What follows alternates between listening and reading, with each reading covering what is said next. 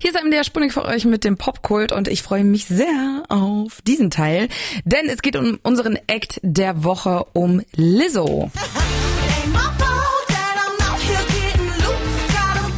Spätestens seit diesem Überhit von ihr, seit Juice vor drei Jahren gehört Melissa Jefferson aka Lizzo zu den ganz, ganz großen Stars der US Black Music Szene. Drei Grammys gab's für das dazugehörige Album und Lizzo wurde zu einer Vorreiterin der Female Empowerment und Body Positivity Bewegung. Und am Freitag erschien endlich ihr neues, insgesamt viertes Album mit dem Titel Special. Bevor wir uns das genauer anhören, wollen wir euch hier im Popkult die Geschichte der Lizzo, unserem Eck der Woche, nochmal erzählen. Und die hat für euch mein Kollege Jonas gemacht. Jetzt wird es glamourös, glitzernd und ganz, ganz groß.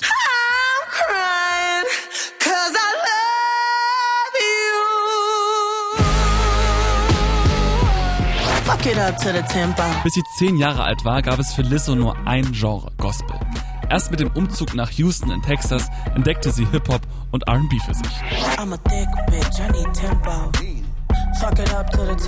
Aber bei diesen Einflüssen blieb es nicht. Lizzo steht ebenfalls auf Klassik und spielt ein ziemlich Hip-Hop-untypisches Instrument, Querflöte, wenn auch nicht ganz freiwillig. Ich war in der fünften Klasse in einem Orchester und da gab es Mrs. Johnson, die Spezialistin für Flöte war und mein Orchesterleiter meinte nur, wen möchtest du in der Flötengruppe haben? Und sie hat mich ausgewählt. Es war so ein kurzer Moment, der mein ganzes Leben geändert hat. Außerdem kann sie Klavier und ist extrem gut darin, das Gitarre- und Schlagzeugspielen zu imitieren. Ein Instrument, das sie ebenfalls exzellent beherrscht, ihre Stimme. Die musste sie allerdings auch erst finden. Lizzo spielte anfangs in Rockbands und trank Whisky und schrie mehr als zu singen. Mittlerweile hält ihre Stimme aber mit den ganz Großen wie Beyoncé und Mariah Carey mit. Mariah Carey once told me. Mariah Carey meinte mal zu mir, dass meine Stimme ein Gebäude zum Beben bringen könnte. Ich habe mir meinen Stimmumfang aufgebaut und versuche so tief wie Beyoncé und so hoch wie ein Vogel zu singen. Zu Lissos kraftvoller Stimme, welche sich vom sonst so gleichklingenden Pop unterscheidet, kommt eine ganz starke Botschaft dazu. Genau wie Beth Ditto steht Lizzo zu ihrem Gewicht und strotzt nur so vor Selbstbewusstsein. Konventionen sind ihr egal und genau das macht sie so sympathisch. Ihre Mission ist es, ihre Fans dazu zu bringen, sich selbst so zu lieben, wie sie sind. Mirror, mirror.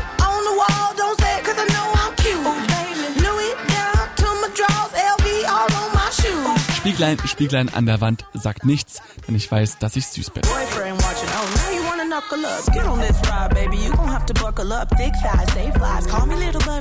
Lizzo befindet sich irgendwo zwischen Diva und Priesterin. Ihre Musik ist genau das Richtige für all diejenigen, die sich irgendwann schon mal als Außenseiter gefühlt haben, die sich in ihrer Haut nicht so richtig wohlfühlen oder einfach mal eine dicke Portion Selbstliebe brauchen. Ach, diese Stimme ist einfach der Kracher. Lizzo geht's aber nicht nur um die großen Veränderungen, die wir in der heutigen Zeit miterleben, sondern eben auch um die kleinen Dinge. About Damn Time ist also mehr als ein Wohlfühlsong, sondern vielmehr eine Einladung, die großen und kleinen positiven Sachen im Leben zu feiern. Und diese Botschaft lässt sich eigentlich auf ihr ganzes Album übertragen.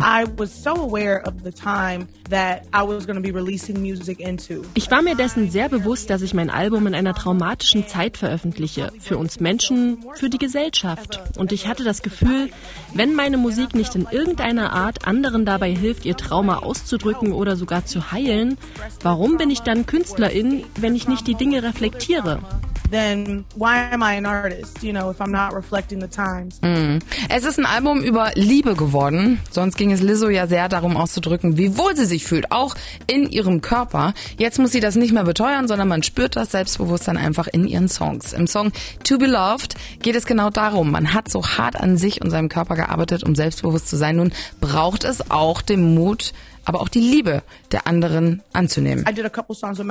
Ich habe ein paar Songs mit Max Martin aufgenommen. Ich liebe es, mit ihm zu arbeiten. To Be Loved hat mich sehr aus meiner Komfortzone gebracht. Ich habe einen Style ausprobiert, den ich sonst nicht so nutze und ich habe über Liebe gesungen, wie ich sonst nie darüber singe.